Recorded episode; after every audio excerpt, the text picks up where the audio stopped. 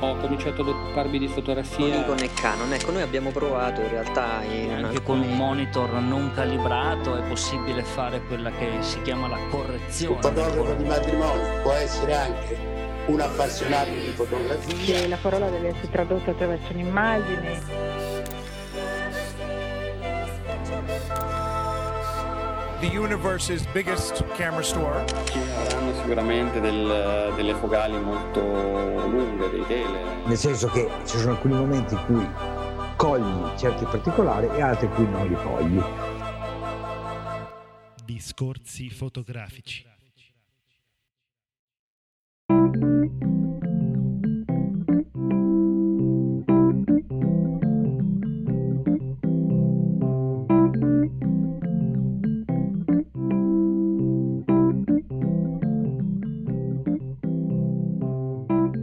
Ciao a tutti, benvenuti alla nuova puntata del podcast di discorsi fotografici. Ciao Federico. Ciao Silvio. Oggi dovevamo essere almeno in tre, se non in quattro, ma a quanto pare i nostri amici del fotobar erano impegnati per tutta la settimana e quindi piuttosto insomma che ritardare la puntata siamo soli e te.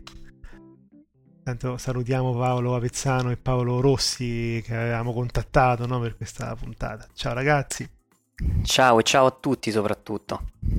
Allora, io vorrei iniziare, Federico, eh, ringraziando chi ci sostiene, chi crede in noi, nello specifico appunto questo mese Mino e Andrea, che sono due simpatizzanti, due persone comunque che conosciamo per email da un po', soprattutto Andrea. Andrea è hanno- uno degli ascoltatori storici, tra l'altro. Sì, esatto. Cioè, così ci ha detto. Mino non ce l'ha detto, per cui non lo sappiamo. Andrea dalla Sardegna, Mino dalla Basilicata, eh, che hanno eff- effettuato una donazione e noi ricordiamo appunto che questa nostra attività non è a scopo di lucro, non, non ci stiamo guadagnando un centesimo, insomma, personalmente, però ha i suoi costi, no? E vengono gestiti appunto tramite un'associazione e eh, le quote associative, o se volete, delle piccole donazioni non, non- non serve chissà quanto, però se volete darci una mano sul nostro sito www.discorsifotografici.it trovate la pagina Sostienici e di là ci sono tutte quante, eh, diciamo così, le istruzioni per eh, darci un piccolissimo contributo. Questa puntata mh, avrà eh, una bellissima intervista che seguirà il fotobar come al solito. Noi parleremo un po' di ultime novità. Ogni volta, purtroppo, Federico diciamo la stessa cosa, cioè che di grandi novità non ce ne sono.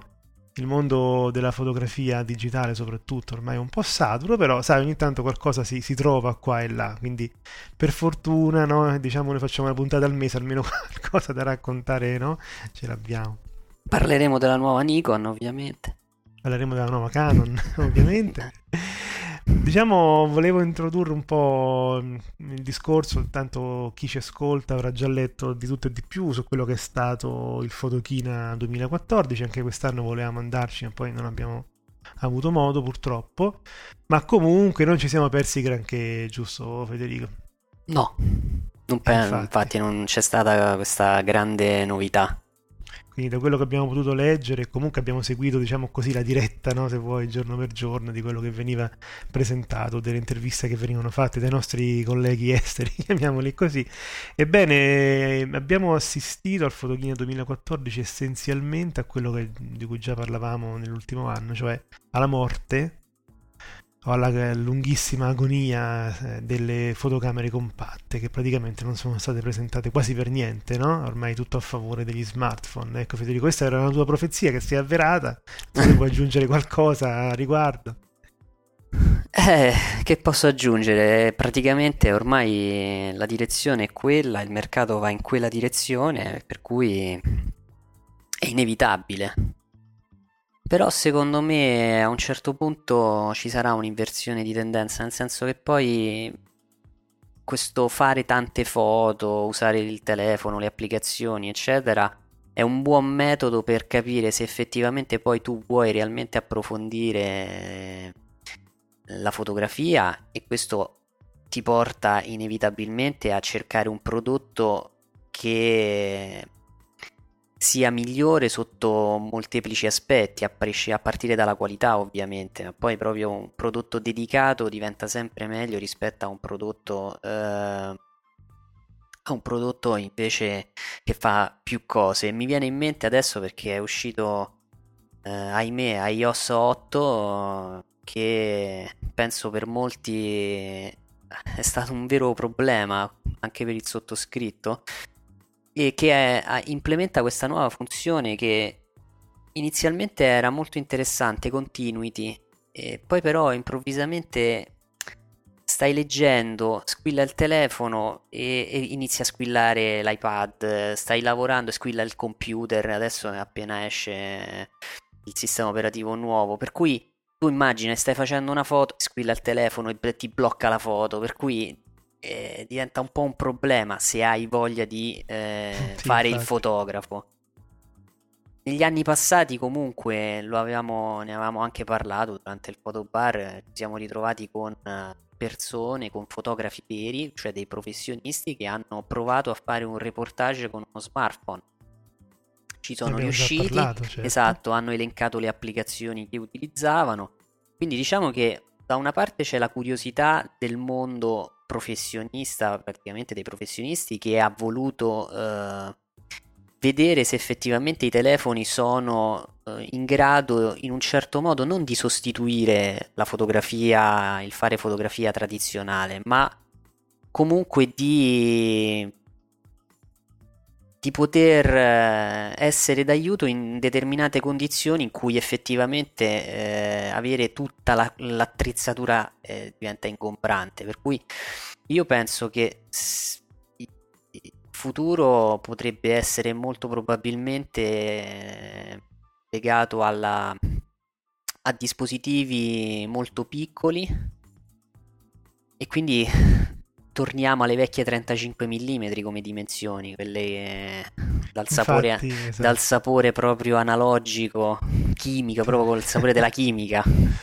Queste compatte hanno lasciato il posto chiaramente a ormai sempre di più alle mirrorless, no? Che tutto sommato come dimensioni ricordano le, le, fotocamere che avevamo noi quando eravamo un po' più giovani. Ma anche, reflex, ma an- anche sulle compatte, in realtà il vero, vero problema delle compatte non è la loro morte, nel senso che in realtà una domanda di compatta ci sarà sempre. Perché effettivamente poi tu sostituisci il telefono perché voglio una macchina fotografica, il primo passaggio può essere o la reflex perché ha questo nell'immaginario rappresenta eh, la professionalità. Per alcuni magari è il ricordo legato a, ai genitori o addirittura ai nonni che utilizzavano la vecchia macchina fotografica e quindi significa diventare un po' come loro, c'è questo legame d'appartenenza per certi aspetti, però in realtà se riducessero tutte, eh, tutta la gamma praticamente, cioè creassero un modello unico di una compatta con un prezzo medio, io ho la sensazione che eh, le compatte le, le venderebbero tranquillamente che differenza c'è tra una compatta che costa 400, 390, 380, 300 e a scendere o a salire? Cioè, sì. questo è il problema. Cioè, hai, hai tanti modelli che sai, cioè, c'ha il flash un po' più potente, questa ha 2 bit di più nel RAW, l'altra non c'ha il RAW, questa è così, il menu è un po' più sofisticato, poi alla fine però eh, i sensori sono gli stessi, processori di immagine anche. Qui. Infatti, no, questo è un po' il panorama di adesso, no? Abbiamo visto ad esempio l'Impus che anche lei si è lanciata in questi moduli con un, un obiettivo insomma da, da, fotocamera compatta un po' più grande, sono delle scatolette che si collegano ai vari smartphone. Se ne possono comandare se non sbaglio fino a 12 diverse e un po' come appunto aveva già fatto Sony. Sony che in un certo senso al Photokina è un po' deluso perché ha presentato ricordiamolo solo un paio di obiettivi come novità no? per il resto non è cambiato molto diciamo anche Fuji tutto sommato con la X30 ha semplicemente aggiornato la linea diciamo così della X a due cifre ma soprattutto eh, ha portato anche quella a tre cifre, la X100T, e un altro mh, colore per il modello della XT1. Non, è, non, sono tutte queste grandi novità, ecco. Per eh, parlare dei big, per introdurre un po' le due fotocamere che abbiamo accennato all'inizio di questa puntata, ecco Canon porta una 7D2 che mm, ha i suoi pregi sicuramente, ma mh, mm, stranamente, stranamente per Canon che soprattutto investe molto da sempre in questo settore, non ha il video 4K che potrebbe essere comunque fra un po' ce l'hanno su quasi tutti i telefonini quindi potevano tranquillamente metterla secondo me. Comunque va bene.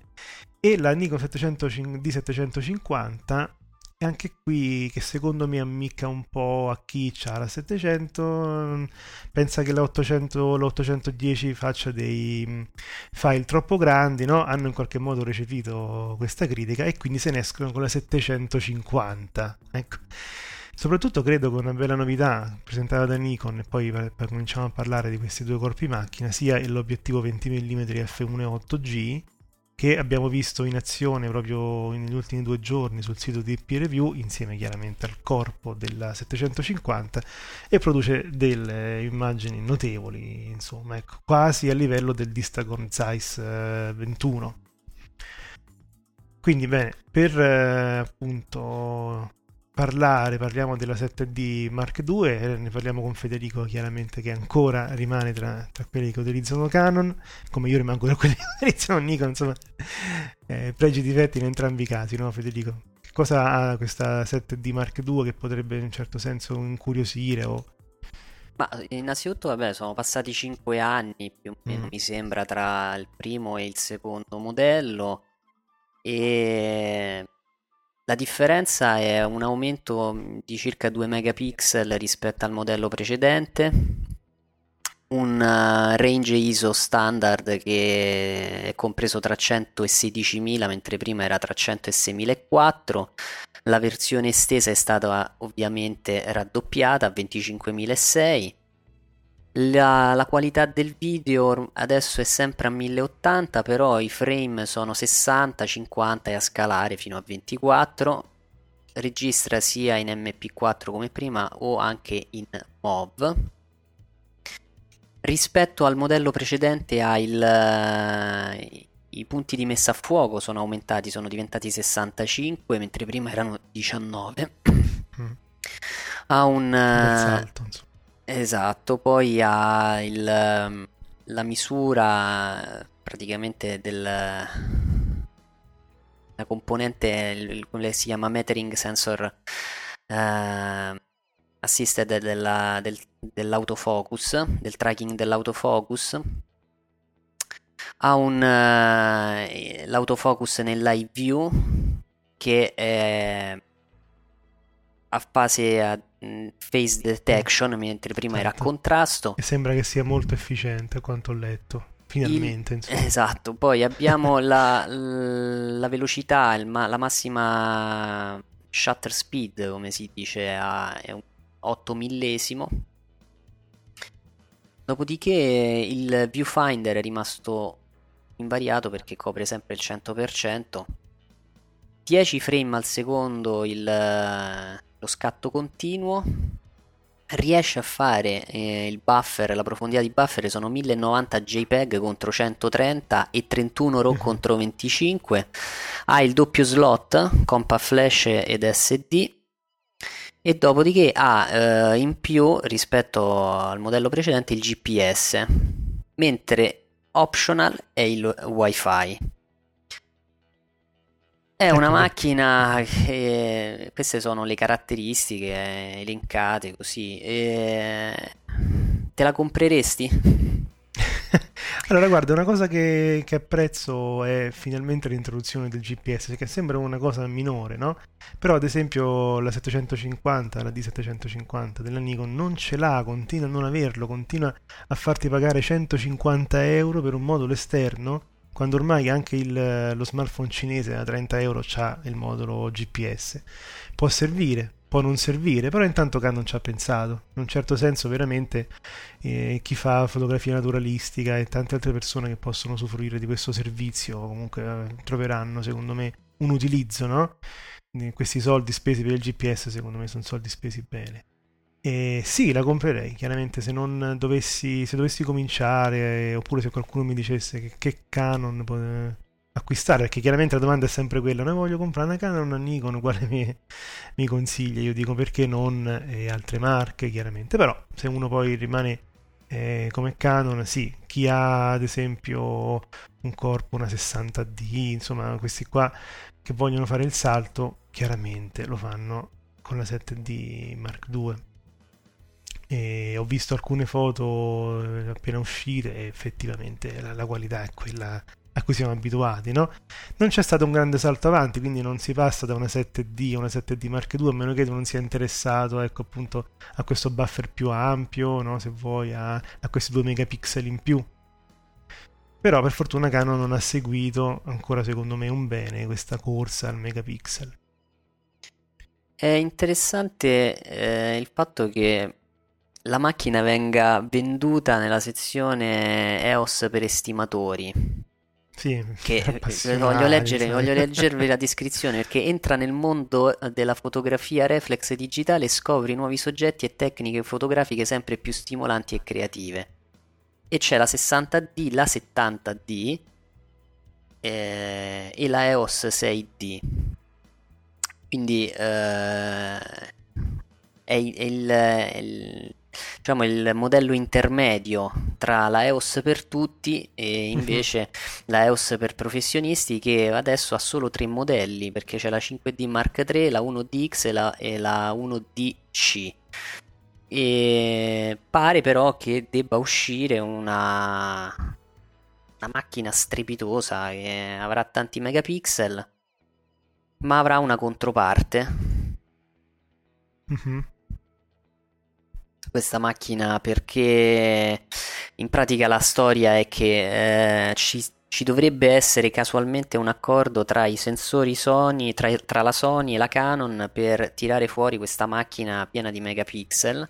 Canon Rumors aggiorna eh, eh, diciamo saltuariamente questa notizia e in realtà Sony pare che stia per annunciare una camera full frame per eh, il primo quadrimestre del 2015, quindi tra qualche mese, che avrà un sensore con solo 46 megapixel e, ah, sarà, e sarà full frame. ehm, per cui verrà eh, venduta con tutti e due gli attacchi, cioè l'attacco A, quello praticamente dell'Alpha 77.2, uh-huh. oppure quella delle mirrorless, cioè la serie E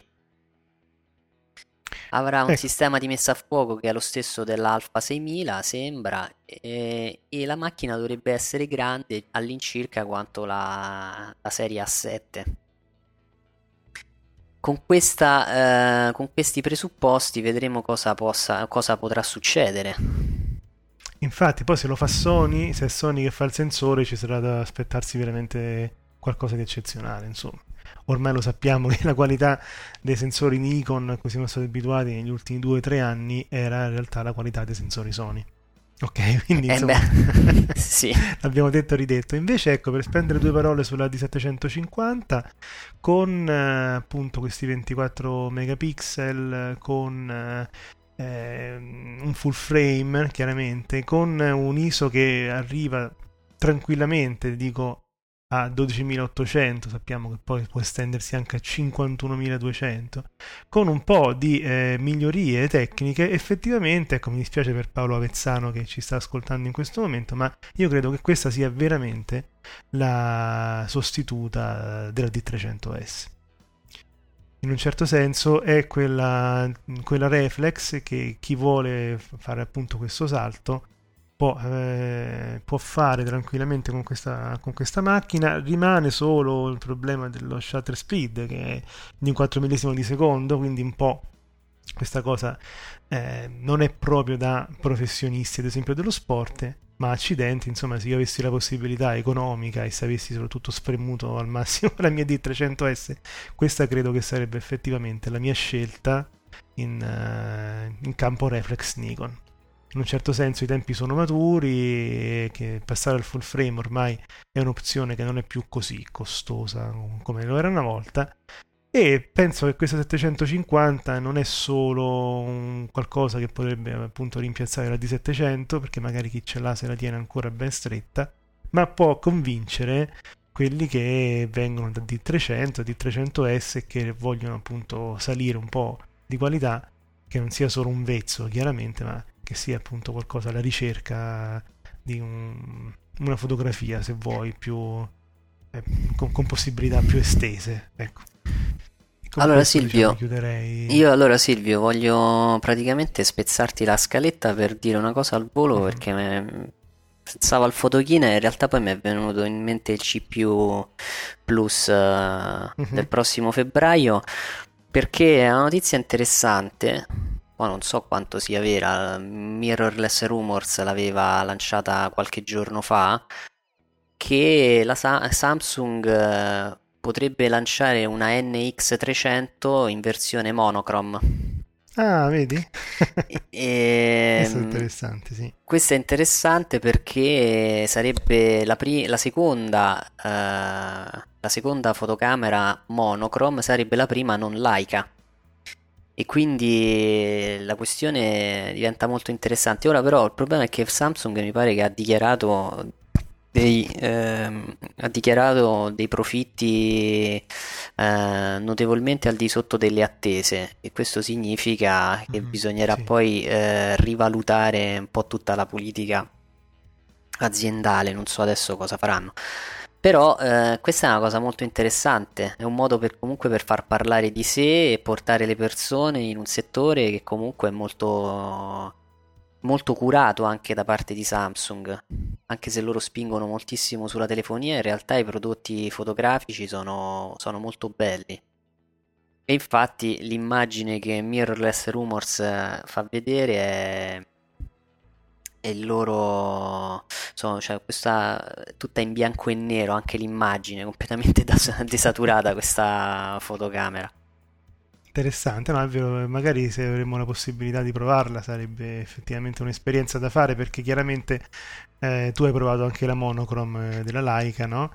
Però sì. eh, in quel caso ci sono state appunto delle difficoltà un po' oggettive. Non so se hai visto al fotochina la Leica ha presentato questa nuova fotocamera senza neanche il, il display LCD, no?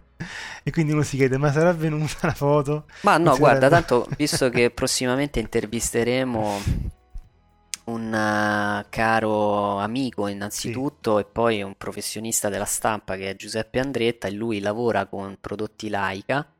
Ci faremo spiegare un po' di cose da lui direttamente. Certo.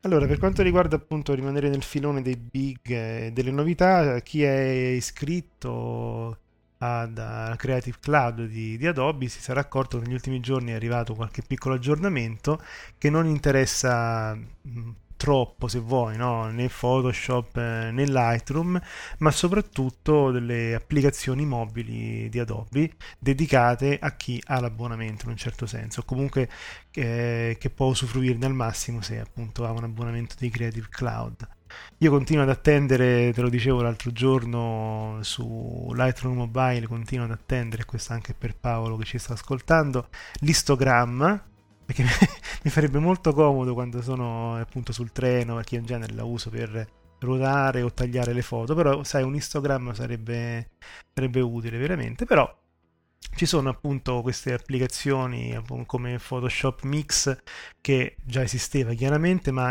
adesso è ancora più integrata con Photoshop CC e in un certo senso permette veramente di cominciare a lavorare davvero da una parte e dall'altra anche se comunque le potenzialità sono quelle che sono ma anche novità nella famiglia sì, di, di Illustrator così come di Premiere, che comunque eh, sono due software che io non uso, per cui non, non si saprei dire. No? Non è il nostro settore questo. Non è il nostro settore. Non, non entriamo nel settore degli altri, se no poi... Assolutamente, ci sono alcune applicazioni in più o comunque meglio sviluppate, più complete, anche per quanto riguarda proprio il disegno a mano libera su dispositivi tablet, e soprattutto iPad. E andiamo avanti allora, eh, visto, sì. eh, visto proprio che non dobbiamo parlare di prodotti che vengono recensiti da altre persone, perché non ci parli di HTC? Allora, questa, questa piccola notizia che, mi ha incuriosito di HTC intanto mi ha riportato subito alla mente quello che diceva, di cui abbiamo già parlato, no? Scott Bourne, sul fatto che le fotocamere digitali possono avere qualsiasi forma, no? Non serve che abbiano la forma di una reflex o di una compatta.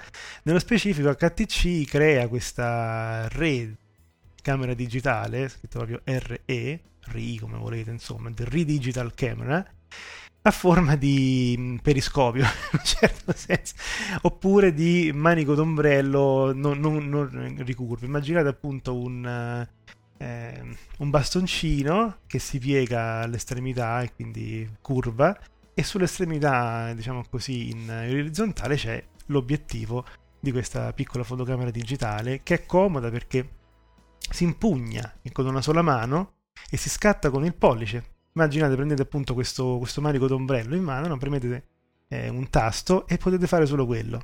Essenzialmente non ci sono display, LCD, non ci sono mirini, però questo diciamo introduce, no, se vuoi, una cosa che piace tanto ultimamente che è la dimensione dello scatto innovativa, la si può portare con sé, la si può attaccare a, dei, a delle cose che vanno sulle giacche, no? È un obiettivo che corrisponde a un 8.5 mm nel formato 35 mm, quindi molto grandangolare, no? Ricorda ad esempio anche l'obiettivo che c'è sulle GoPro Hero, no? Probabilmente una, una fotocamera fatta apposta per uh, l'intrattenimento, la curiosità e che comunque a me piacerebbe avere perché è piccola, si porta veramente dentro la borsetta, no? E si fanno delle foto un po' diverse dal solito, anche perché soprattutto ha una cosa in più, secondo me, no? rispetto a tante fotocamere digitali, comprese quelle da professionisti, che non ha il display LCD e quindi eh, non puoi avere quella, quell'ansia di guardare se la foto è venuta bene, eh, ti ha impedito, in un certo senso, no Federico? Eh sì, sono, sono, d'accordo, poi è interessante perché qui è ancora una volta è un, è un brand eh, telefonico che esce dal telefono e entra di fatto nella fotografia con un prodotto fotografico dedicato. E questa cosa è interessante visto e considerato il fatto che noi abbiamo eh, su Facebook, mi sembra, ehm, parlato di un argomento molto interessante che riguarda i selfie e che ha avuto parecchie condivisioni e poi qualche intervento e questa cosa mi fa riflettere perché ieri Laika, sempre tramite Facebook, eh, ha postato un articolo di Roberto Cotroneo che in pratica sostiene che gli smartphone non sono prodotti per fare fotografia, cioè non sono oggetti capaci di, di dare in pratica, eh, di rendere l'immagine pratica una fotografia. Tutti scattano con i cellulari, eccetera, e eh, tutti sono felici perché hanno filtri, usano le applicazioni, saturano, desaturano, eccetera, eccetera, però questo qui per lui non è fotografia. E ora poi l'HTC eh, tira fuori questo oggetto eh, prima dell'HTC la Sony ha creato il modulo che ha rinnovato mm. recentemente la serie QX, per cui tu addirittura eh, la foto la fai da remoto. E secondo me anche lì la fantasia è estremamente aiutata perché puoi sperimentare un tipo di fotografia che normalmente con un oggetto attaccato agli occhi non riesci a sperimentare. Poter fare una fotografia guardando il soggetto da un'altra angolazione con la fotocamera che invece punta in un altro modo è una cosa incredibile. Infatti. E, e questa cosa a me comunque, cioè, sull'articolo non sono assolutamente d'accordo. Perché fondamentalmente lui parla anche addirittura di, di stampe che fanno schifo in fondo. Io personalmente ho fatto un paio di stampe di foto fatte con Instagram. Ora certamente la qualità degli inchiostri, eh, molto probabilmente, come sentiremo poi più avanti nell'intervista, eh, non, mi, eh, non mi garantisce la durata dell'immagine. Però, però, voglio dire, l'immagine non è instampabile o fa schifo. Eh, fatte le dovute proporzioni, la stampa viene bene. Certo, se volessi fare un 6 un 6x6, eh, beh, lì forse Beh, molto probabilmente chiaro. avrei qualche problema. No, ma a me ecco dispiace, dispiacciono questi interventi così caustici, no? Se vuoi, su un particolare aspetto di, di una tecnologia, che sia la fotografia o anche la musica o il cinema. Voglio dire, mh, c'è questo filone, no? Di, di chi scatta foto col cellulare. Effettivamente molte sono brutte, chiaramente sono brutte anche fatte con altre fotocamere se tu non sei capace a fotografare. Ma non è questo il punto. Voglio dire, è giusto dare una strada a chi vuole fare di più, vede che la strada è quella non di scattare, ma di soprattutto guardarle le foto, no? Ma a parte questo, non mi sembra il caso di entrare nel merito eh, di queste possibilità aggiuntive. Cioè, è possibile fare foto in tanti modi, puoi creare, indicare una strada, puoi dire io la penso così, però dire alle persone che scattano foto, che fanno foto orribili perché usano uno smartphone, vuol dire soprattutto non aver eh, come diciamo all'inizio della puntata, eh, non avere questa, la cultura eh, di, di aver letto, di aver visto servizi fotografici fatti con smartphone, fatti in maniera impeccabile. Poi vabbè, voglio dire, c'è sempre una questione di base. Noi innanzitutto produciamo immagini, anche con la migliore reflex, e poi lo sviluppo successivo che eh, trasforma l'immagine in fotografia. Ora, per una questione di velocità, eh, lo sviluppo eh, in camera fatto sul telefono praticamente ti permette veramente con un secondo di ottenere un risultato eccezionale. Cosa che in uno sviluppo fotografico analogico e digitale, soprattutto analogico, questo richiede in realtà molto più tempo. Però la questione poi centrale di tutto questo e mm, mi è venuto in mente perché adesso è uscito il nuovo libro di Ferdinando Scianna che eh, ha pubblicato il titolo è Lo specchio vuoto, fotografia, identità e memoria, edito dalla Terza, è appena uscito. Ecco, Ferdinando Scianna tra l'altro è uno che veramente discorsi fotografici è perfetto perché è un grandissimo, un prolifico scrittore oltre che grande fotografo, per cui Eh, sì, sì, è è incredibile, la cucina, il- l'autobiografia, adesso è uscito questo nuovo, Lo specchio vuoto, in cui lui se la prende con i selfie, che stanno praticamente eh, decretando la fine della fotografia, per cui ho pensato se la fotografia finisce, allora molto probabilmente le immagini fatte prima della fine di grandi autori fotografici che magari scrivono anche libri, incominciano ad acquistare un grandissimo eh, valore, diventano molto più quotate queste immagini, quindi è, è un vantaggio che la fotografia in un certo senso muoia per chi è diventato fotografo in un periodo in cui non c'era la tecnologia. Sì, diciamo che Ma a parte, questa, a parte questa piccola provocazione, la domanda è: se tu vai su un qualsiasi sito di informazione, se prendi la televisione, una, una redazione di telegiornale, c'è un cataclisma, c'è una guerra, c'è un evento, scattate le foto e inviatecele. Ecco, questa gente che ha un nome come Shanna, come Berengo Gardin, ha iniziato perché c'erano degli eh, dei giornalisti che eh, nei giornali. dei giornalisti che gestivano dei giornali, sì. che fondavano giornali, che prendevano, penso addirittura al padre di Oliviero Toscani, lo abbiamo scoperto da lui durante eh, l'intervista eh, a Nettuno, che prendevano il cronista, giornalista che era bravo, e poi prendevano anche il fotografo, che magari non era un bravo fotografo, ma imparava a fare le fotografie di reportage. Allora, oggi la cultura è, siccome tutti hanno il telefono, perché devo pagare un fotografo professionista quando mi mandano le immagini gratis? Questo discorso già l'avevamo fatto, Sì, penso, sì, due o sì, tre anni fa. E quindi la questione è lì. Cioè, nessuno, degrado- in- nessuno investe esatto. più, soprattutto nel- nell'aspetto più importante, cioè la cultura fotografica. E qui torniamo sempre all'inizio.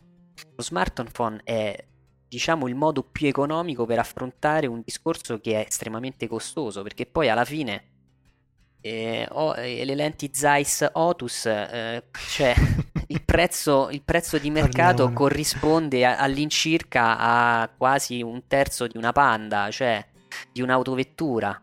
Mm-mm. Per cui eh, non vedo qual è la differenza. E dopodiché c'è anche un altro aspetto proprio eh, legato principalmente al selfie. Noi abbiamo avuto la fortuna a Roma, per chi era a Roma, di vedere una mostra di una pittrice e questa mostra praticamente mostrava gli autoritratti di questa pittrice che si chiama Frida Kahlo. Frida Kahlo, Frida, Kahlo Frida Kahlo praticamente ha dipinto se stessa tutta la vita. Mm. Poi ha conosciuto un grandissimo fotografo ehm, che adesso veramente mi eh, chiedo scusa perché non, non, mi ricordo il nome e, ed era praticamente la fotografia era la locandina della mostra con cui veniva presentata la mostra e e quindi lei è passata addirittura dal quadro alla fotografia. Certo, l'ha scattata un fotografo, ma fondamentalmente rimane un selfie, dove sì. tutta praticamente la serie Come... di immagini che lei ha prodotto di se stessa rappresentano che cosa? Se stessa, cioè suo, la sua vita traumatica fondamentalmente, sì. tutte le aspirazioni che non è riuscita a soddisfare a causa dell'incidente, eccetera.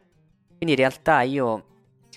Eh, sicuramente c'è del vero quando Shanna dice che il selfie in un certo senso rovina la fotografia, però ricordiamoci che sono innanzitutto immagini che vengono fatte per un certo motivo e per, un certo, eh, per una certa eh, occasione. Penso che la, le persone che si autoscattano le foto poi vogliono andare a fare la mostra eh, al MoMA.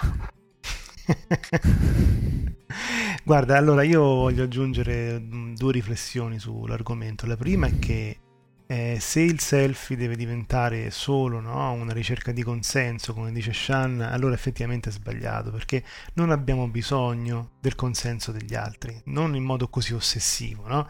Quindi questo può essere una riflessione. Però mi viene anche in mente un libro bellissimo che leggevo boh, forse l'anno scorso, eh, di Clément Cheroux, eh, chiamato L'errore fotografico, questo libro edito da Inaudi che io consiglio a tutti perché è veramente anche molto divertente, c'è tante origini di fotografie o di modi di disegnare qualcosa che vengono da errori, chiamiamoli così, fotografici, però uno di questi errori trattati, che errore non era, era effettivamente una sorta di, non dico di moda, però un uso che facevano alcuni fotografi, anche alcune fotografe, eh, nei primi anni del Novecento, di eh, inserire un elemento in più nelle loro fotografie, cioè l'ombra di loro stessi. Quindi si mettevano spalle al sole e nel soggetto appunto veniva anche l'ombra del fotografo, della fotografa, nel caso insomma di una donna. Questo ha portato a dei lavori bellissimi, eh, tutti incentrati sul tema appunto dell'ombra, e quindi in queste foto addirittura c'era sia il soggetto del fotografo che il fotografo stesso, no? Allora possiamo dire che non era fotografia neanche quella. Ecco. No, poi sul selfie, poi per, proprio per concludere la questione del selfie, c'è anche un aspetto sociale non indifferente. Oggi noi viviamo in una società dove vieni continuamente monitorato. Le fotocamere sono dappertutto, il fatto che tu non le riesci a controllare con lo smartphone e a auto-immortalarti quando passi vicino a un palazzo governativo o vicino a un'istituzione eh, particolare, però eh, il concetto rimane invariato, cioè noi viviamo perennemente in una situazione di eh, selfie continuo, per cui, eh, cioè voglio sì, dire mi aspetta, cioè vorrei che in realtà che non ci fosse la distruzione. Cioè uno arriva a, soprattutto da chi ha costruito un'importante carriera e ha dimostrato di essere un bravo fotografo, cioè in realtà un artista, anziché distruggere, in realtà è il momento di proporre.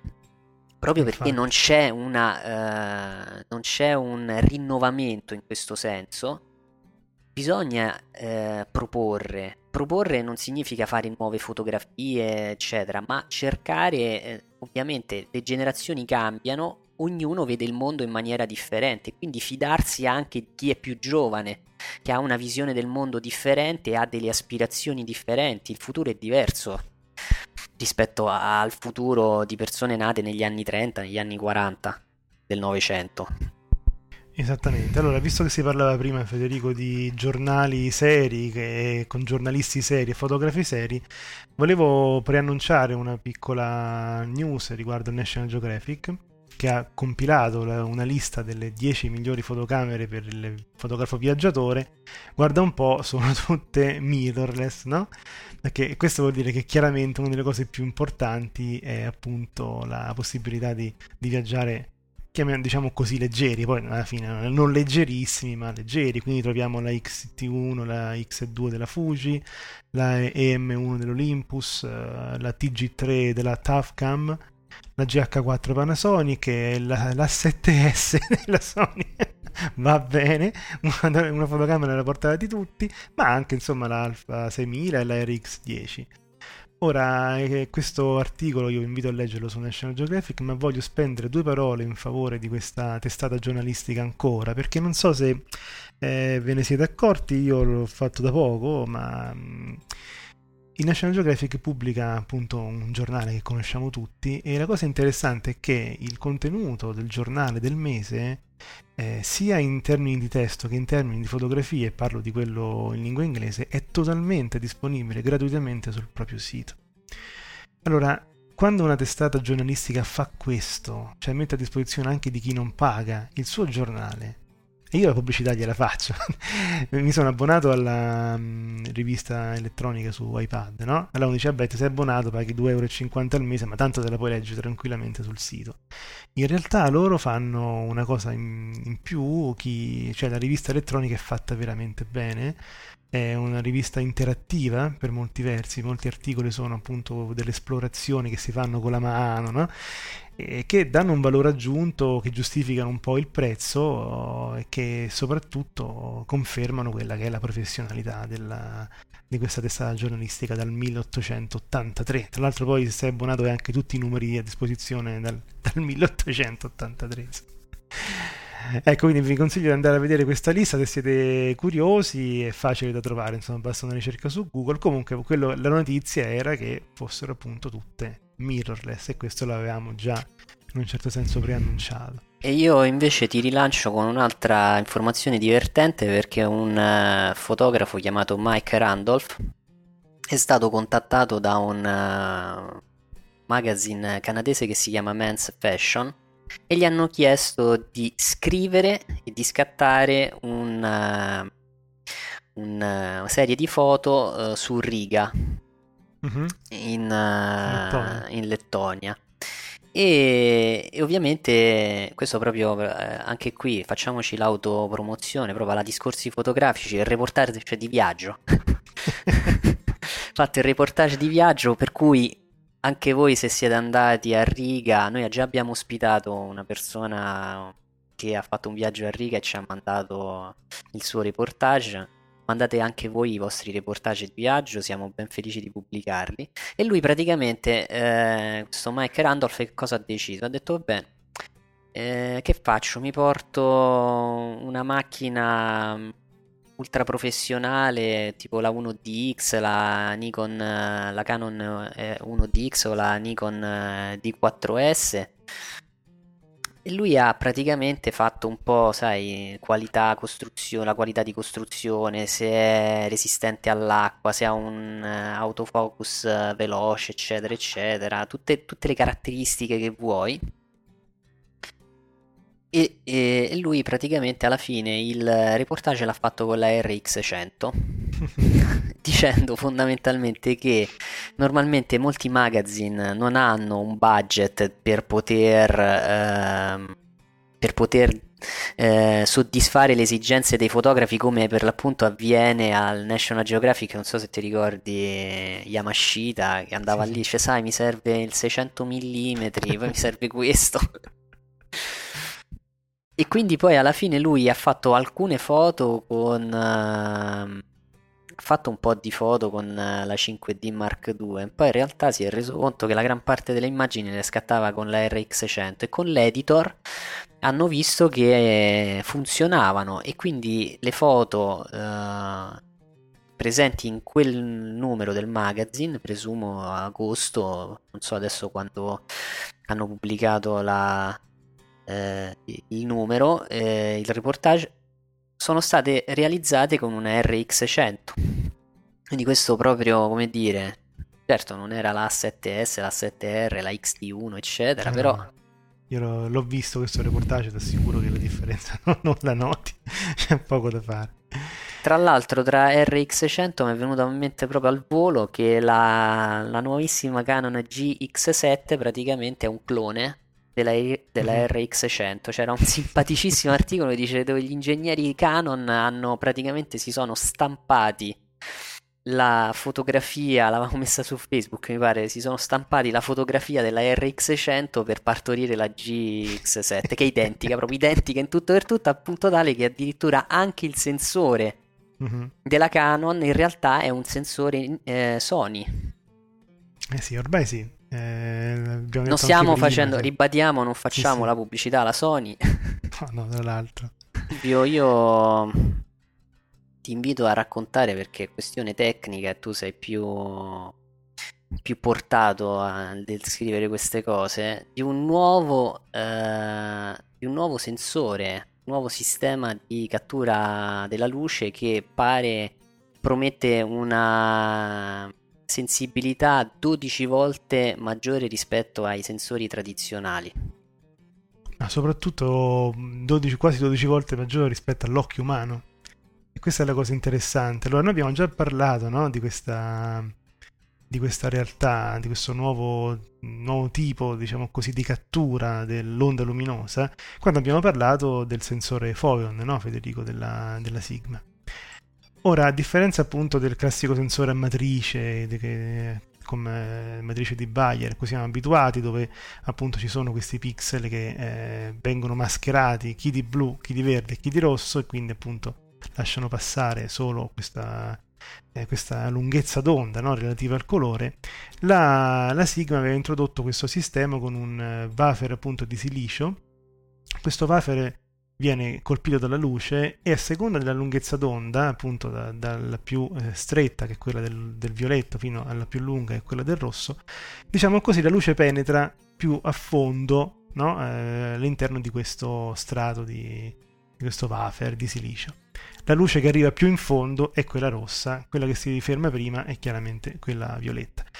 Ora, ehm, noi, eh, chi ha fatto un po' di digital imaging, insomma, chi ha scomposto in vita sua almeno una volta su Photoshop la, la foto nei tre colori che la compongono attualmente, vede la sua foto tutta quanta in rosso, in verde e in blu, no? e poi rimettendola, sovrapponendo questi strati, si ha la foto originale. Ebbene, questo sistema punta ad avere ben 12 gradazioni diverse, diciamo circa eh, 3 rossi, 4 verdi compreso dei gialli, 4 blu e, e i restanti, diciamo così, nel, nel viola. E quindi immaginate che range dinamico impressionante si riesca a catturare. Ora è chiaro che si parla sempre di luce nel visibile. Quindi questo fatto di essere 12 volte più dell'occhio umano significa essenzialmente di eh, poter mh, catturare i dettagli di ogni singola, chiamiamola così, lunghezza d'onda, anche se poi sono chiaramente infinite, però molti più dettagli rispetto all'occhio umano e infatti è un progetto di ricerca che servirà anche in altri ambiti, ad esempio appunto la, ehm, eh, le fotografie diciamo eh, dei sensori remoti, eh, l'ambito militare, l'ambito dei satelliti e, e l'ambito medico se volete, no? Però questo ci dice che eh, questa tecnologia non dico introdotta, ma comunque cavalcata, se vuoi, no? da Sigma, continua a essere ricercata e io credo che si arriverà fra 5-10 anni, non dico solo per forza a questo sistema no? di cattura della luce, ma sicuramente la matrice di Bayer sarà superata per i problemi. insomma, Obsoleta proprio. Sì, sarà- Anche in questo caso, eh, con orgoglio possiamo dire che il progetto è stato portato avanti da un team di ricercatori di due università, una spagnola e una italiana, Politecnico di Milano. E la cosa incredibile sono questi 36 canali, cioè, no, tre- Sì. 36. Cioè, mi immagino, sai, quando devi andare su Photoshop, dici adesso facciamo il monochrome, lo facciamo su quale dei 36 canali mischiamo. Dovremmo riscrivere sfida. tutta la teoria, sai, immagino tutti quelli, tutti il eh, Martin Ewing, eh, Scott, eh, Scott Kelby, eccetera, no? Vanno lì, adesso facciamo questo trucchetto, andiamo nei canali, fallo con 36. sì, infatti. Va bene, io adesso chiudo un attimo su questa notizia con una cattiveria. Adesso noi scattiamo in digitale e c'è chi dice: Ah, io la pellicola perché sento questo feeling, no? vedo, eccetera, eccetera. Fra poco, fra qualche anno ci sarà chi scatterà con questo sistema e qualcuno che dirà: No, io rimango con la matrice di Bayer. è vero, questo è vero. Allora, vedi, per concludere io parlerei di una notizia che introduce la, l'intervista di oggi, perché per la gioia di tanti nostri ascoltatori, abbiamo intervistato Francesco Bosso, che è un fotografo puramente analogico, soprattutto in bianco e nero, quindi una cosa che effettivamente non solo è bella da vedere, da sperimentare, ma effettivamente no, incuriosisce perché è molto, quanto di più lontano c'è no, tra, tra l'esperienza della fotografia digitale, soprattutto quella fatta con lo smartphone, e questo banco ottico portato in eh, posti quasi inaccessibili e con un tempo di esposizione lunghi, come sentiremo dalle sue parole. La notizia in questione piacerà a molti di noi fotografi italiani perché sembra appunto che la famosa marca di pellicole che si usava fino a 10-15 anni fa, insomma, si usava diciamo così come mainstream, la Ferrania, sia per eh, la fotografia che per il cinema, sia stata in un certo senso ripresa da uno di questi progetti, un kickstart, eh, e vogliono ritornare appunto a produrre sia pellicole 35 mm che appunto i rotoli da 120 per, per il, il, cinema, e 16 mm, 8 mm, super 8 soprattutto. La cosa interessante è che questo progetto eh, punta a utilizzare nuovamente i vecchi macchinari che attualmente sono, diciamo così, quasi dismessi, no? Ma eh, sia i vecchi macchinari che anche chiaramente le vecchie fabbriche, il vecchio luogo dove si facevano queste pellicole e quindi vediamo un po', questa è una notizia buona perché si parlava del fatto che sempre meno pellicole si troveranno in futuro, magari questo è vero ma non, ancora, non siamo ancora nella fase di discesa no? esponenziale, giusto Federico? Sì, no, certo, ma quello che mi è piaciuto molto emozionante è leggere su Deep Preview Italian Film and Camera Brand. sì. È una cosa proprio bella. Sì, sì, sì, comunque eh, eh, era quel, quell'Italia, insomma, di qualità, no? Di una volta. Eh, dagli anni 20 che sì, c'erano sì, loro, eh. Certo, purtroppo ultimamente se ne vede sempre di meno. E con questa, diciamo, disquisizione sullo stato della nostra nazione, io direi di passare la parola appunto a Francesco Bosso, a, alla sua esperienza, al, al, fatto che proprio si sente quanto, quanta fotografia esca dalle sue parole, no Federico? Sì, sì. Quindi adesso ci ascoltiamo questa intervista e noi vi salutiamo e diamo appuntamento alla prossima puntata. Bene, oggi eh, abbiamo una bellissima intervista con un fotografo personalmente eh, lo ritengo eccezionale, un grandissimo artista. Lo saluto subito. Ciao Francesco. Ciao, buonasera a tutti, grazie per l'invito. Allora parlo, eh, eh mi riferisco a Francesco Bosso ovviamente, che è un grande fotografo, lo scopriremo durante questa intervista. E quindi la prima domanda che ti faccio e facciamo sempre a tutti gli artisti è quando nasce la passione per la fotografia? Sì, beh, la, la, passione vera e propria nasce da lontano, perché da quando ero ragazzino ho cominciato a giocare con una Comet Bencini e poi una prima Canon eh, e così via. E mi sono occupato di fotografia prima a livello amatoriale e poi da una quindicina d'anni a livello professionale come fotografo artista perché in realtà non faccio fotografia commerciale per scelta proprio professionale anche se in parallelo mi occupo di fotografia di moda e marketing ma seguo eh, diciamo questa attività parallela solo come eh, direzione artistica Invece per me oggi la fotografia è una fotografia diciamo artistica, quindi e questo è un po' l'approccio.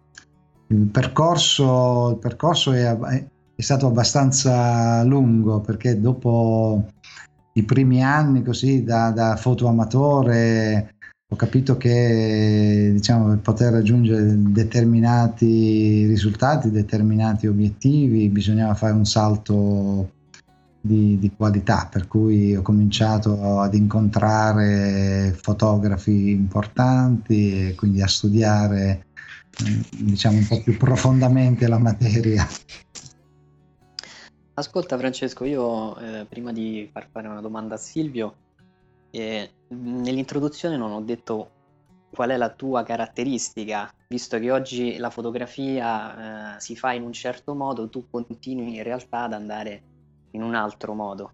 Esatto, infatti sono fotografo. Era, era la caratteristica. e infatti la bellezza eh, della tua fotografia consiste proprio in questo. E Silvio, tu vuoi proseguire? Sì, allora guarda, io passo alla prossima domanda e chiedo a, a Francesco, Kim Weston, Alan Ross, John Sexton e aggiungerei per i nostri ascoltatori che magari non conoscono questi primi tre nomi, aggiungerei Ansel Adams, no? Quanto sono stati importanti per te dal punto di vista fotografico? Sì, a parte Ansel Adams che è un po' il caposcuola di un certo tipo di fotografia, della fotografia americana, stiamo parlando del bianco e nero in analogico. Eh, I nomi che voi avete citato, quindi Kim Weston, Alan e John Sexton, sono i miei maestri, quindi chiaramente costituiscono una parte fondamentale di tutta quella che è la mia conoscenza in questo campo. Ognuno di loro, devo dire, ha avuto un, un apporto, ha aggiunto un tassello, diciamo, a quello che è il mio background. E a cominciare da Kim, che è una persona veramente straordinaria, eh, lui mi ha diciamo fatto incominciare proprio a fare la fotografia di paesaggio perché eh, fino agli anni 2000 mi occupavo di, rep- di reportage ehm, eh, etnografici mm, mi interessava più la fotografia mm, di viaggio diciamo. E con Kim eh, invece ho cominciato a dedicarmi al paesaggio e a quel punto c'è stata una vera e propria svolta nel mio modo di fotografare perché ho, ho cambiato eh, di colpo tutta la mia attrezzatura. Ero un canonista eh, con tutte le attrezzature sì. varie teleobiettivi eccetera. Sì.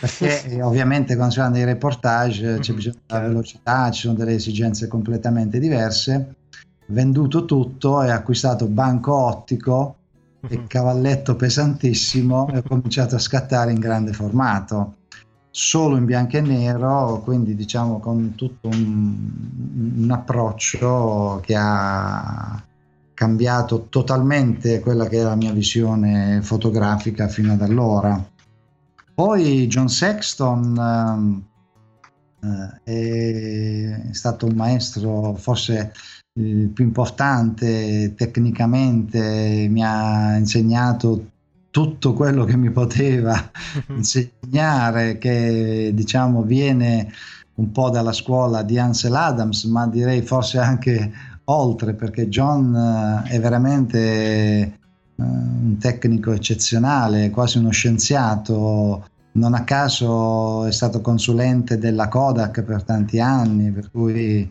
da, da, da, un profilo puramente tecnico ho imparato tantissimo da lui mm, nell'arco di diversi anni.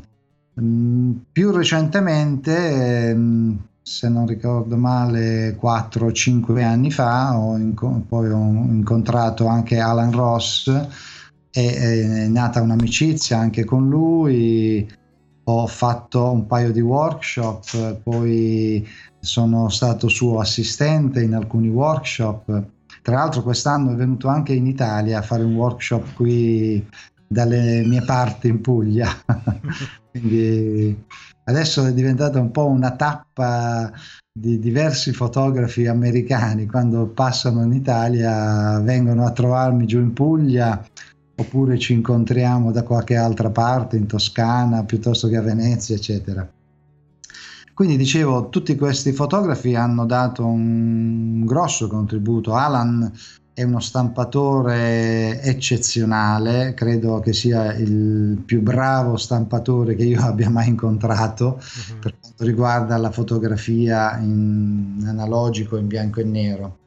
Lui è lo stampatore ufficiale dell'Ansel Adams Gallery, cioè è l'unico che oggi mette, mette, le mani sui negativi originali di Ansel Adams, insomma questo credo che la dica, la dica lunga. Detto questo, eh, vorrei aggiungere che ehm, è vero che la tecnica è un aspetto estremamente importante perché se non si conosce la grammatica non si può iniziare a scrivere un tema, un libro. Però parallelamente poi bisogna un po' allargare le proprie vedute e, e metterci del proprio e continuare a studiare, continuare a ricercare, perché è questo che poi fa la, la, grande differenza diciamo, tra un fotografo e l'altro, proprio questo approfondimento, questa ricerca personale, nel mio caso non, non, si arresta mai perché è un po' eh, il mio modus operandi. Infatti, Prego. No, mantenendo il, il, parallelo della grammatica, possiamo dire che Francesco Bosso scrive poesie con la fotografia, ecco. Volevo giusto aggiungere questo per chi insomma, non avesse ancora visto le sue opere, vi suggerisco il sito francescobosso.it e potrete vedere insomma di cosa stiamo parlando. .com, adesso abbiamo ah. trasformato, stiamo okay. aggiornando il sito, la prossima settimana ci sarà il nuovo sito. Ah, perfetto.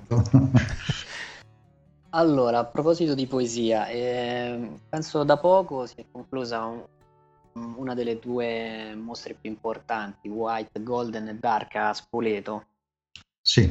E non so se l'hanno prorogata. e volevo chiederti una cosa, perché io sono stato lì ed è stata una bella esperienza. E c'è stata una foto che mi è piaciuta veramente tanto, che credo è stata scattata in Tunisia se non mi ricordo male e si vede un albero in, lontananza. Si vede? Un alberello in lontananza, credo, io me la ricordo così. Ed era una bellissima fotografia, veramente bella.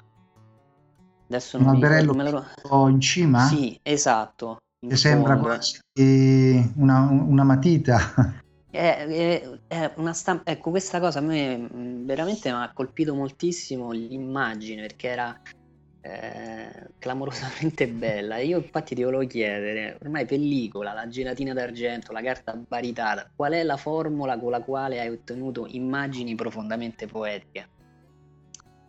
Ma sai, mh, mm, più che di formula, perché non esiste una formula magica che consente di ottenere delle belle foto, mh, mm, parlerei di approccio.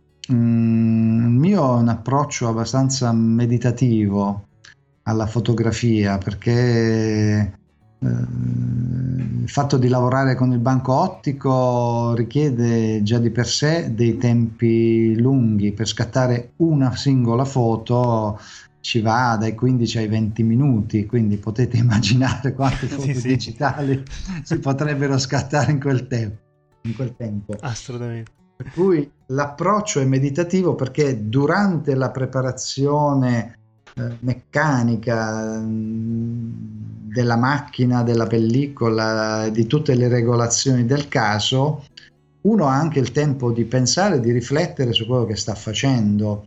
Non c'è eh, la fretta di scattare, non c'è neanche la possibilità di scattare in fretta, per cui necessariamente bisogna pensare a quello che si sta facendo per catturare eh, nei pochi scatti a disposizione l'immagine giusta.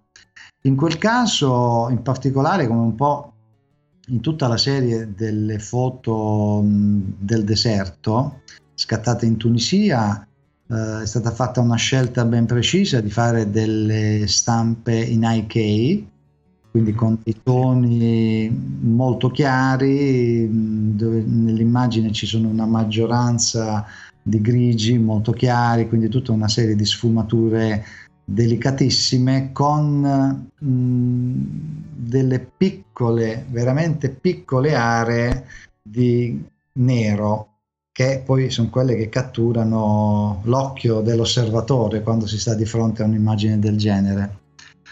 E quindi mh, direi che in quel caso ha giocato bene la scelta di fare quel tipo di stampa.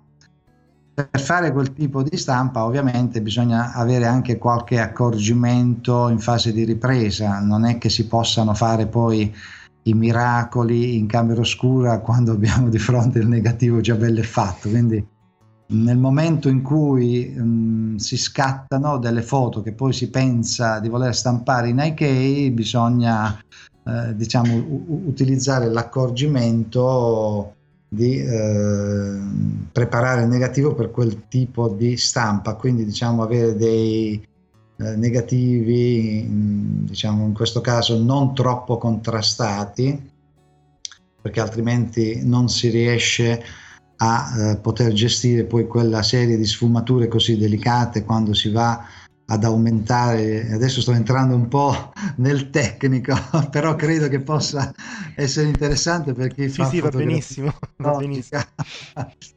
Quando si incrementa molto il contrasto, purtroppo si perdono tutta una serie di valori intermedi.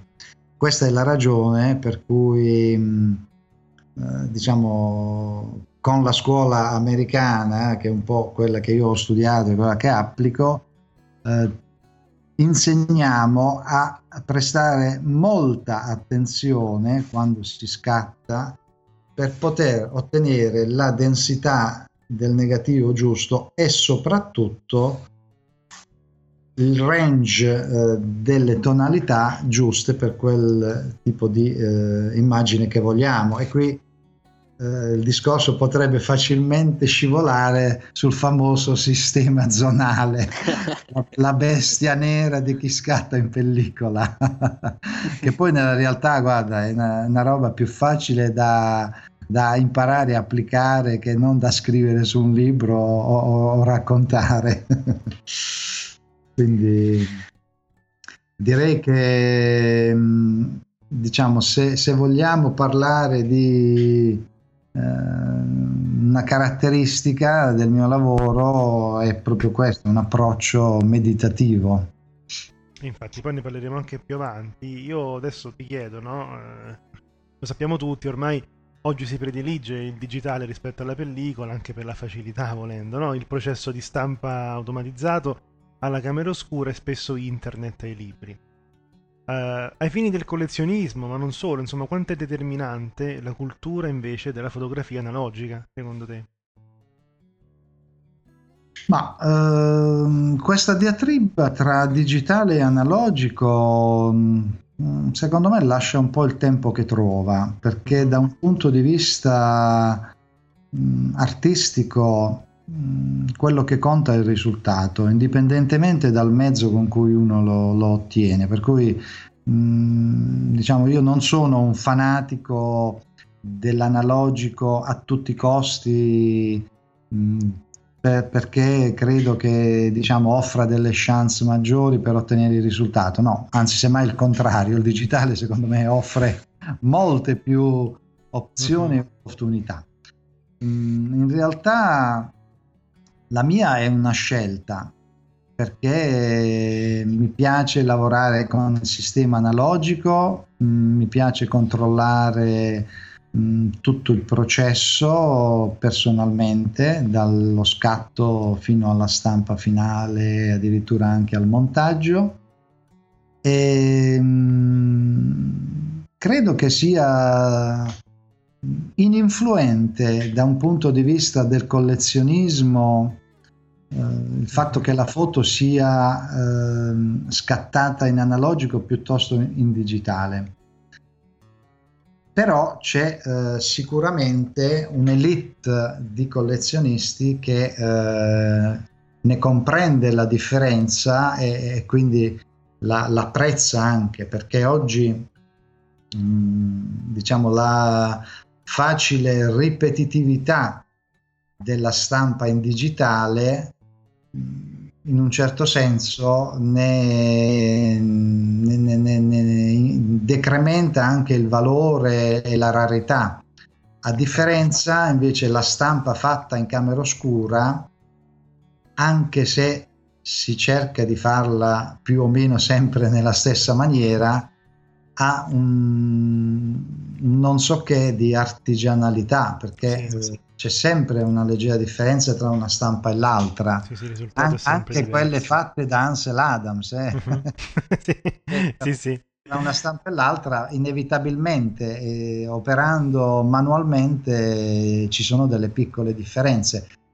Non solo, ma poi eh, rimane proprio la, la qualità intrinseca del prodotto finale che è quello della stampa eh, baritata, eh, che con il trattamento d'archivio ha una durata pressoché infinita, cioè dura finché durerà il supporto della carta dove, dove, è appoggiata la gelatina, cosa che ad oggi purtroppo non si può dire delle stampe digitali.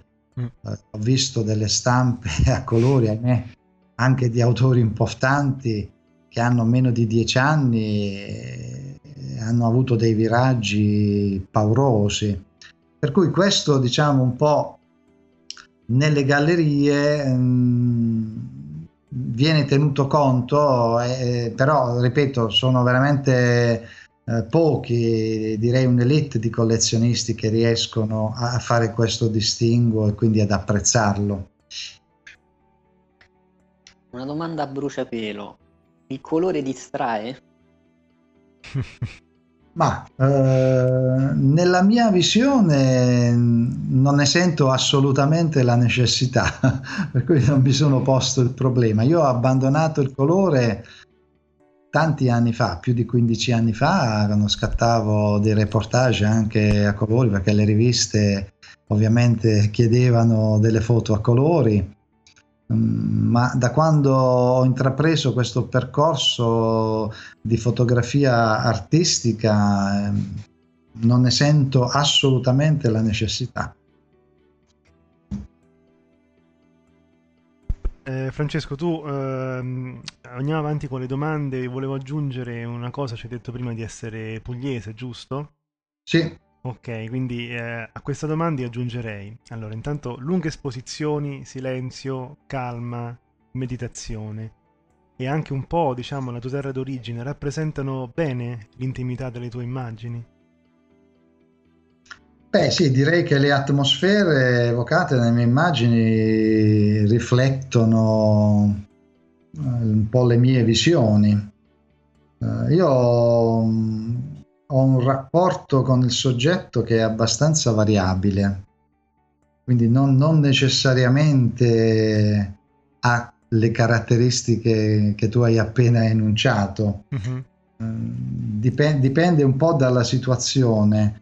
Di solito mh, non pianifico uh, mai lo scatto, mh, diciamo, nel dettaglio, perché mh, preferisco farlo quando mi trovo di fronte al soggetto. Ci sono sempre molte scelte da fare quando si è eh, di fronte a un soggetto al momento dello scatto, per cui mm, preferisco avere questo così approccio un po' spontaneo. Uh-huh.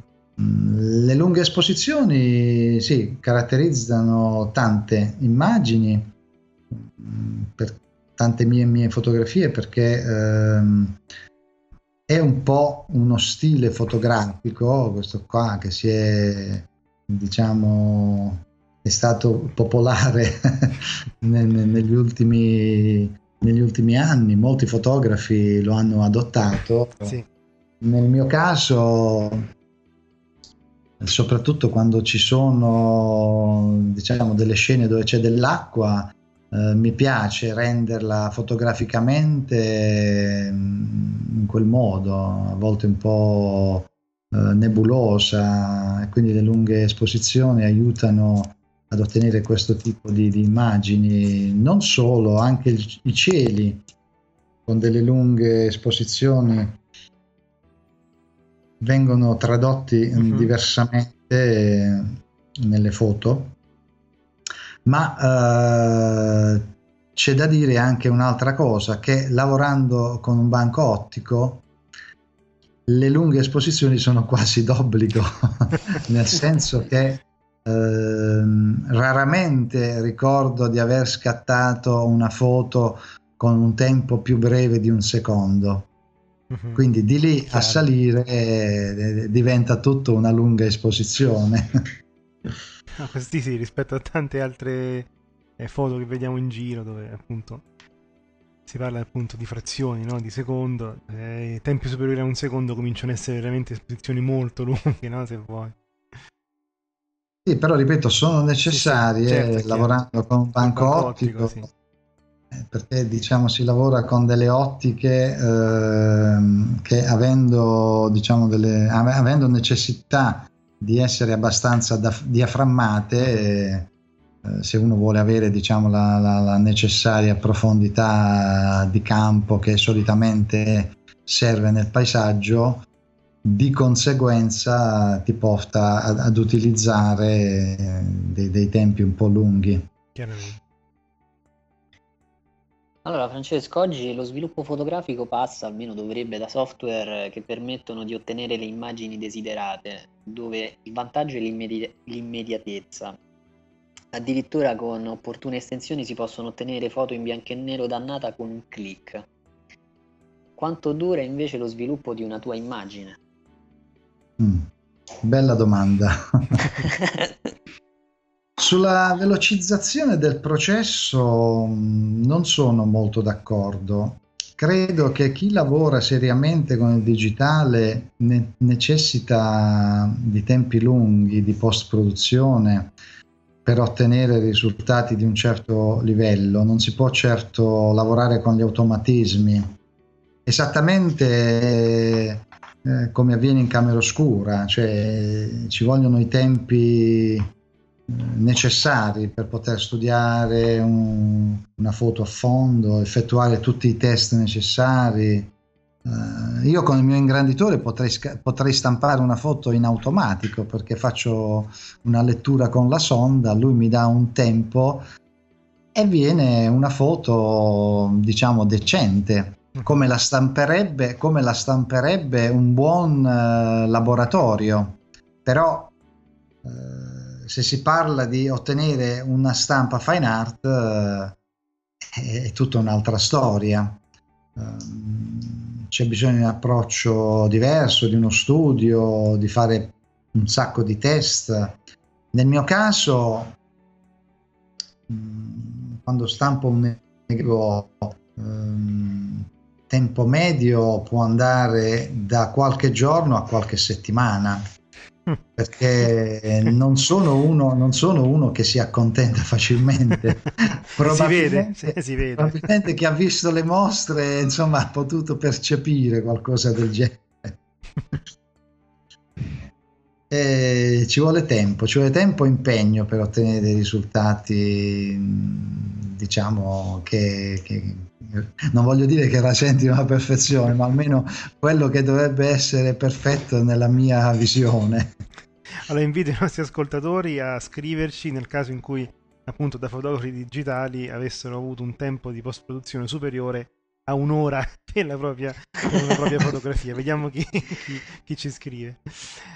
Allora, Eh, Francesco, conosco tanti fotografi che lavorano in digitale, che ci passano anche delle giornate a, fare della post-produzione. Non- no, no, ma è No. chiaro, qui si parla appunto di fotoamatori, ecco se vogliamo.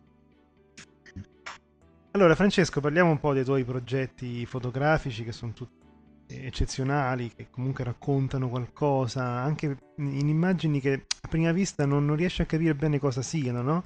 O che cosa rappresentino, poi pa- mh, passandoci del tempo capisci e ti rimane impresso per sempre. Questo è un po', volendo, no? uno dei grandi meriti della tua fotografia. Da China Crossing a After Darks, appunto, come scegli un progetto fotografico? Beh, non tutti i progetti hanno la stessa gestione. I miei precedenti lavori mh, erano legati più che altro a un tema o a un luogo eh, e quindi diciamo un po' il lavoro veniva condizionato eh, da, questa, da questo tipo di, di, di scelta o meglio guidato diciamo che condizionato è una parola un po' eccessiva. Uh, per After Dark invece il discorso è un po' diverso perché per quest'ultimo progetto ho allargato un po' i confini geografici e superato anche la visione legata al paesaggio, diciamo inteso in chiave classica. Uh, questa è una serie ancora in progress e, e rappresenta a mio avviso un'ulteriore evoluzione del mio linguaggio fotografico. Allora, facciamo la, un'altra domanda. Poi ce n'ho anche un'altra io, Federico, per dopo. Eh. Una domanda a sorpresa, vai. No, ti volevo fare una domanda perché abbiamo parlato de, di workshop quindi ti volevo chiedere come bisogna, cosa bisogna portare dentro di sé per partecipare ad uno dei tuoi workshop. Basta la semplice passione per la fotografia? No, direi proprio che non basta. Benissimo. ci, vuole, ci vuole molto impegno per ottenere dei risultati lo studio è fondamentale, l'impegno è fondamentale, un po' come in tutte le, dis- le discipline del resto. Mm, per poter raggiungere dei risultati bisogna studiare tantissimo. Io mm, personalmente mh, mm, agli inizi degli anni 2000, quando ho cominciato a, fo- a frequentare questi fotografi americani ho atteso direi una decina di workshop eh, a distanza diciamo di alcuni mesi uno dall'altro perché poi è necessario anche un po' digerire tutta la massa di informazioni che si acquisisce. Comunque consiglio a tutti coloro che hanno la possibilità di frequentare dei workshop eh, di farlo, di farlo con molto impegno. Eh, se si riuscisse ad andare oltreoceano, specialmente per la fotografia in bianco e nero, ma non solo, eh, c'è una cultura fotografica parecchio avanti rispetto a quella che siamo abituati ad avere qui nel nostro paese, purtroppo, però è un dato di fatto, quindi mm, mi sembra onesto dirlo e continuare, continuare a studiare, a esercitarsi e sperimentare. Uh, una frase che diceva sempre Kim, Kim Weston, uh-huh. è che lui per ottenere uh, i risultati che ottiene eh, non, non c'è mai un giorno della sua vita che lui non dedica alla fotografia, eh, che sia alla ripresa, che sia alla stampa, che sia a, a una conferenza sul tema, non c'è un giorno della sua vita che lui non dedica alla fotografia.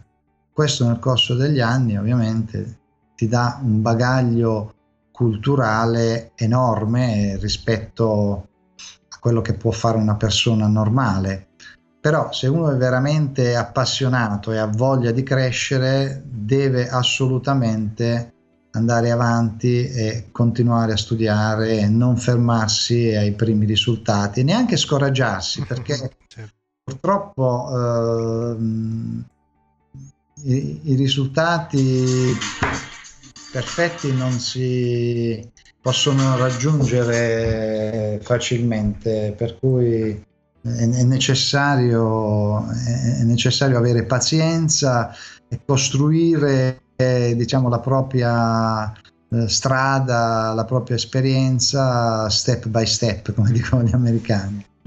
Per quanto mi riguarda, purtroppo, purtroppo eh, non tengo più workshop perché ah, okay. ho sospeso questa attività didattica per mancanza di tempo, perché mm, diciamo, il mio impegno attuale mi assorbe tantissimo, quindi sono impegnato un po' sui miei progetti, non riesco ad inserire anche i workshop che eh, diciamo facendoli in maniera seria come li facevamo noi richiedono tempo, preparazione e quindi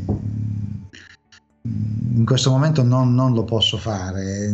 C'è stato un workshop di recente che abbiamo fatto proprio qui in Puglia con Alan Ross, eh, diciamo, ma è, è, stato un po' un voler eh, fare un workshop con, con Alan qui in Puglia, per cui sì. è stata una cosa eh, diciamo eccezionale. Al momento purtroppo non ho eh, in programma altri workshop, mi dispiace. allora, vedremo in futuro, noi rimaniamo aggiornati tramite il tuo sito francescobosso.com perché tanto per quando uscirà la puntata fra una settimana, dieci giorni ci, ci sarà già il nuovo sito, perfetto. perfetto. Io ti faccio un'ultima domanda che abbiamo fatto anche a Robert Caputo, a Kenny Molischi, insomma a tanti fotografi appunto anche americani, visto che ho capito che ti piace un po' la, la fotografia, anche a me moltissimo americana. Se la fotografia potesse dividersi in tre momenti, cioè l'inquadratura, lo scatto e lo sviluppo della foto una volta tornati a casa, quale di questi tre momenti ti emoziona di più? Mm. Difficile da rispondere a queste domande perché mm, Sicuramente il momento dello scatto è un momento magico in cui ti relazioni con il soggetto e nasce una, una, sorta di, almeno nel mio caso, nasce una sorta di dialogo con lui, quindi un, è un momento che sicuramente mi dà un, una grande emozione. Eh, però devo dire da un punto di vista professionale artistico trovo tanta soddisfazione anche mh, mm, nel, durante la stampa perché mh, mm, c'è una buona parte del processo creativo nel mio caso che avviene proprio in camera oscura per cui mi dà grande soddisfazione. Ecco la ripresa mi dà emozione la stampa mi dà soddisfazione se questo distingo. Perfetto Perfetto, io eh, sono stato veramente molto contento della, di questa intervista e di aver potuto apprezzare le tue parole, Francesco. Veramente anche io ti ringrazio tantissimo perché comunque questa è una di quelle interviste che rimangono secondo me nel cuore no? di chi le ascolta, soprattutto di un pubblico eh, che non è così esiguo di fotografi analogici, no? che comunque cercano sempre di più eh, qualcuno che sostenga la loro causa, anche se per la prima volta, Francesco, ho sentito da chi scatta fotografia analogica che eh, non è vero che la fotografia digitale è un'arte minore, insomma, ecco. noi ti ringraziamo anche per questo. No, sarebbe, sarebbe, una, sarebbe un, una, falsità dirlo. Eh, esattamente. Noi diciamo da Grazie a voi per l'invito e spero davvero che eh, queste mie chiacchiere possano dare un contributo a qualcuno e soprattutto agli appassionati possano ispirare dei nuovi lavori e dei nuovi progetti. Grazie ancora. Cominciato ad occuparmi di fotografia. Con e Canon, ecco, noi abbiamo provato in realtà in anche alcuni... con un monitor non calibrato è possibile fare quella che si chiama la correzione. Un fotografo di matrimonio può essere anche un appassionato di fotografia. E la parola deve essere tradotta attraverso un'immagine.